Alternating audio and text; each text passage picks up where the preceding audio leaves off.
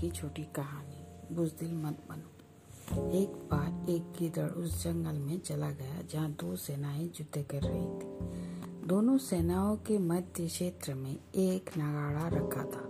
गिदड़ ने बड़े अंदाज से उस नगाड़े को देखा। वो गिदड़ बेचारा कोई दिनों से भूखा था। नगाड़ों को ऊँचे स्थान पर रखे देखकर वो और कुछ देर के लिए रुका। देखते ही देखते हवा के एक तेज झोंके से नगाड़ा नीचे गिर गया। फिर आसपास के वृक्षों में लटकी टहनिया हवा से उस नगाड़े पर पड़ने लगी तो उसमें से आवाज़ आने लगी। गिदड़ इन आवाजों को सुनकर डर गया। सोचने लगा कि अब क्या होगा? क्या मुझे वहाँ से भागना होगा?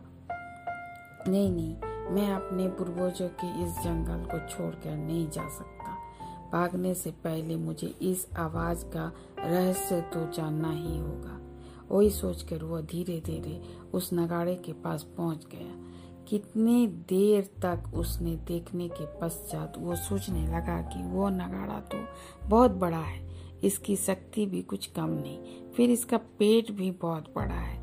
इसको चीरने से तो बहुत चर्बी और माल खाने को मिलेगा।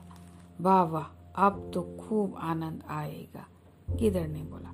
बस वही सोचकर उस गिदड़ ने नगाड़े का चमड़ा फाड़ दिया और घुस गया उसके अंदर। वहाँ क्या था? ढोल का पुल।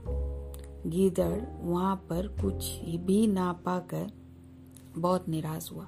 उस नगाड़े को फाड़ने में तो उसके दांत भी टूट गए थे, किंतु मिला क्या? कुछ भी नहीं। वो इस नगाड़े से डर गया था। तो भी कुछ नहीं हुआ। वो स्वयं से कहने लगा, देखो, केवल आवाज़ से ही नहीं नहीं डरना चाहिए। इंसान को बुजदिल भी नहीं बनाना चाहिए।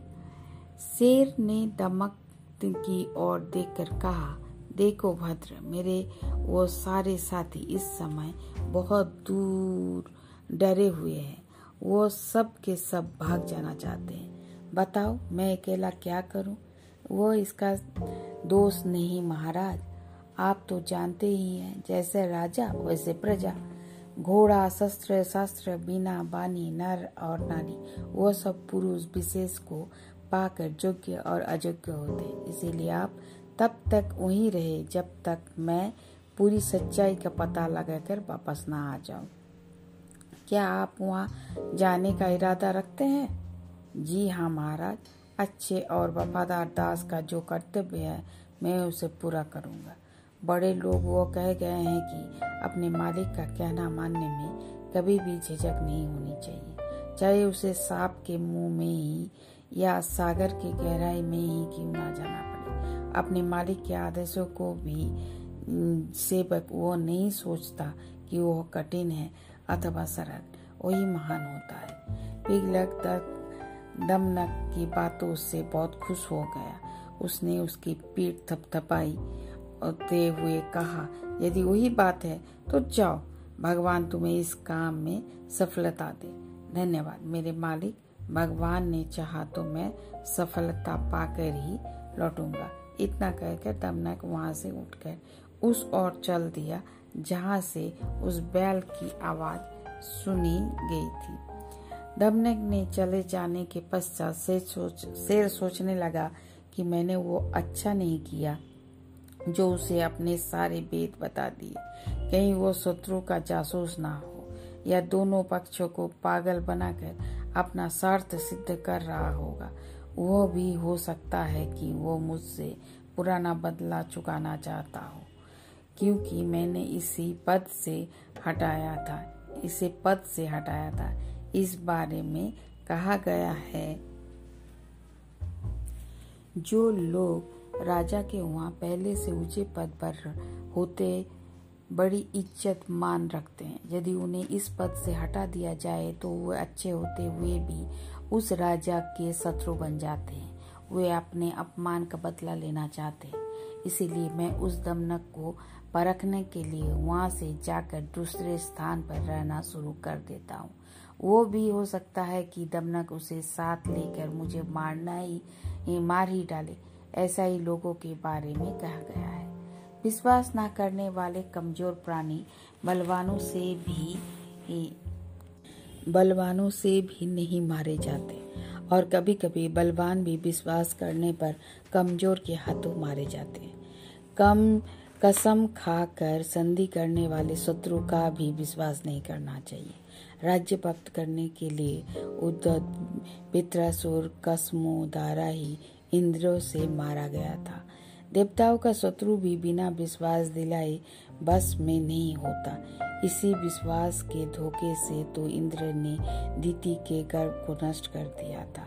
वही सब सोचकर पिघलक किसी दूसरे स्थान पर जाकर, दमक के रास्ते को देखते हुए किसी दूसरे स्थान पर जाकर बैठ गया।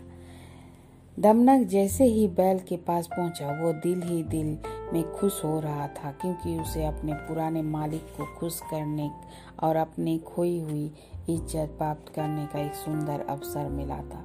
बैल से मिलकर वो वापस अपने मालिक के पास जाने लगा तो सोच रहा था कि विद्वानों ने ठीक ही कहा है। राजा मंत्री के कहने पर उस समय तक दयालु और सच्चाई के मार्ग पर नहीं चलना जब तक वह स्वयं दुख ना उठा ले।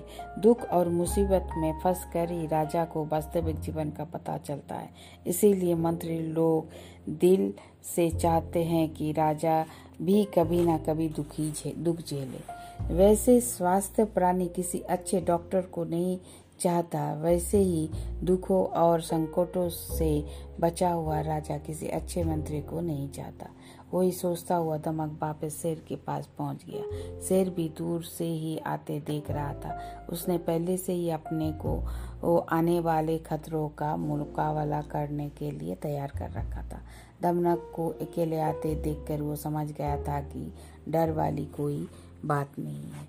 उसने दमक से पूछा, मित्र, तुम उस भयंकर जानवर से मिल आए हो? जी हाँ। क्या वो सत्य है? शेर ने आश्चर्य से पूछा महाराज, क्या आप वो सोच सकते हैं कि मैं अपने मालिक के सामने झूठ बोलूँगा? आपको याद नहीं? जो पुरुष राजा और विद्वानों के आगे झूठ बोलता, वो कितना ही महान क्यों ना हो, वो शीघ्र शीघ्र नष्ट हो जाता। शेर बोला, वो ठीक है, तुमने उससे देखा होगा, छोटी पर बड़े क्रोध नहीं करते, इसीलिए उसने तुम्हें कुछ नहीं कहा होगा। महाराज, हवा कभी कभी भी नीचे झुके तिनको और धरती पर बिछी हुई घास को कुछ नहीं करती। सदा बड़े ही बड़ों पर अपने शक्ति दिखाते हैं। वैसे मस्त भंवरे जब किसी हाथी के कान के निकट जाकर जब अपना राग अपनाने अपलता है तो वो हाथी कभी भी उस भंवरे पर गुस्सा नहीं करता, क्योंकि बलवान सदा बलवान पर गुस्सा करता है। ठीक है, मेरे मित्र, मैं तुम्हारी बातों से खुश हुआ। अब उस भयंकर जानवर के बारे में तो कुछ बताओ, जिसकी गर्जा से ही जंगल का उठा है। जी महाराज, यदि आप कहे तो मैं उस भयंकर जानवर को भी सेवा में लगा दूँगा। पिगलक ने एक ठंडी सांस भरते हुए किया। क्या वो हो सकता है? महाराज बुद्धि के इस संसार में क्या नहीं हो सकता है? वो बात भी सत्य है कि बुद्धि द्वारा जो काम बन सकता है, वो हाथियों से नहीं बन सकता, हथियारों से नहीं बन सकता।